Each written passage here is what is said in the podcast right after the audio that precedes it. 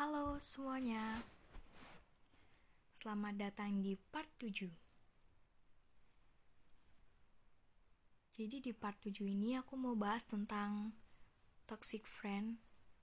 Mungkin kalian sudah sering dengar apa itu toxic friend.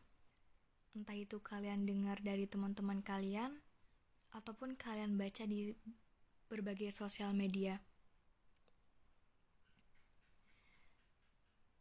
Orang tua kita pasti sering banget ya ngingetin agar kita itu pandai memilih teman.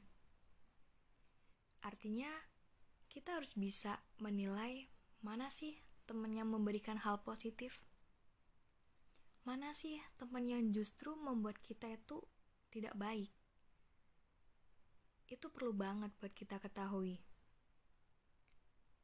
Supaya kita berteman itu ya dapat hal positif bukan malah kita itu ikut-ikutan yang gak benar.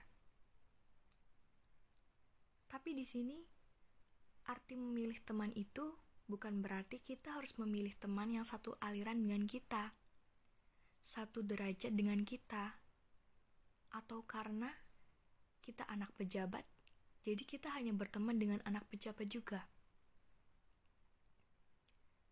Kita adalah mahasiswa yang sering dapat peringkat, maka kita berteman dengan mahasiswa lain yang sering dapat peringkat juga.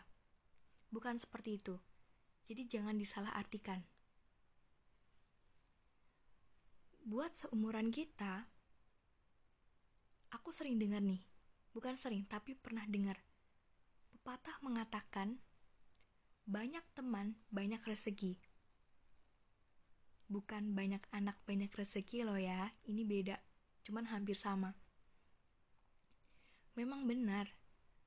Karena karena teman kita bisa mendapatkan berbagai dukungan, berbagi informasi tentang pekerjaan, peluang usaha, kesehatan, atau yang lainnya. Tapi menurutku pepatah ini akan gugur kalau teman yang kamu miliki ternyata masuk kategori toxic friend.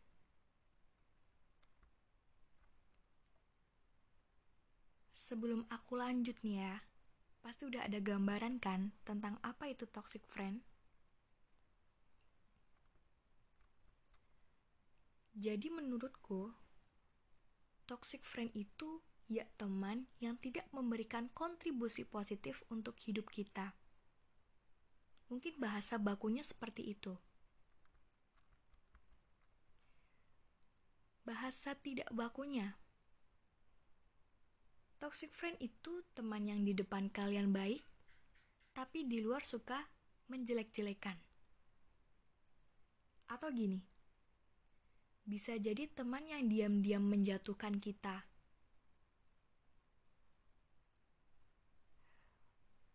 Pokoknya definisi toxic friend itu banyak. Dan intinya, itu temen yang gak ngasih dampak positif buat kalian. Justru itu cuma nambahin stres. Bikin kalian overthinking, bikin kalian marah-marah, bikin kalian suuzon, bikin kalian makan hati yang merusak kebahagiaan kalian.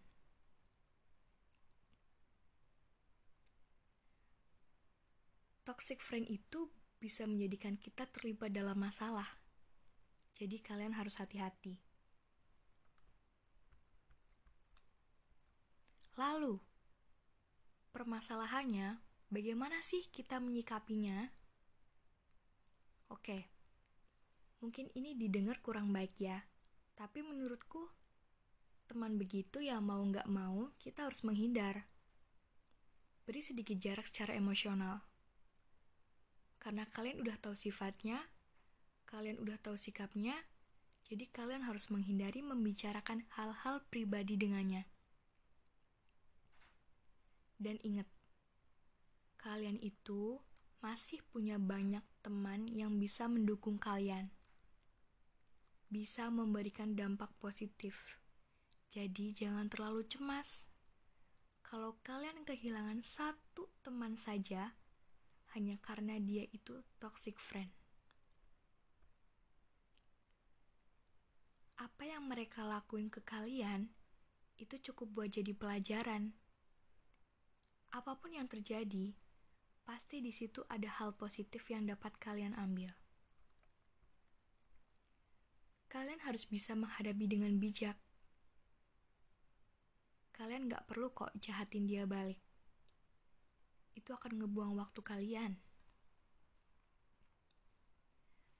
Asal kalian gak salah, kalian gak perlu khawatir.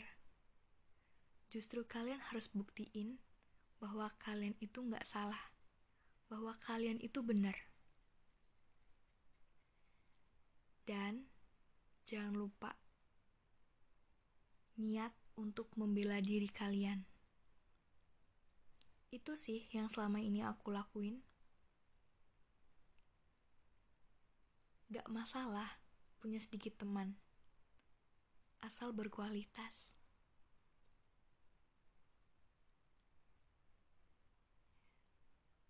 Pahami juga pola pertemanan kalian, karena pertemanan itu juga ngaruh buat masa depan kita. Kalau kalian punya teman yang sering mendukung kalian, maka kalian akan termotivasi tentunya kalian akan sering melakukan hal-hal yang berguna buat hidup kalian.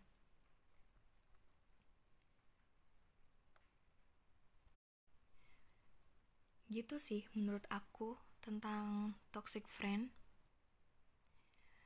Kayaknya baru sampai ini aku bisa berbagi cerita tentang toxic friend. Yang terpenting itu kalian harus jadi diri sendiri kalian juga pasti kan punya cara tersendiri kan buat menyikapi toxic friend ini. Kalian sudah dewasa juga, pasti kalian udah tahu mana sih yang harus kalian lakuin dan mana sih yang nggak boleh kalian lakuin.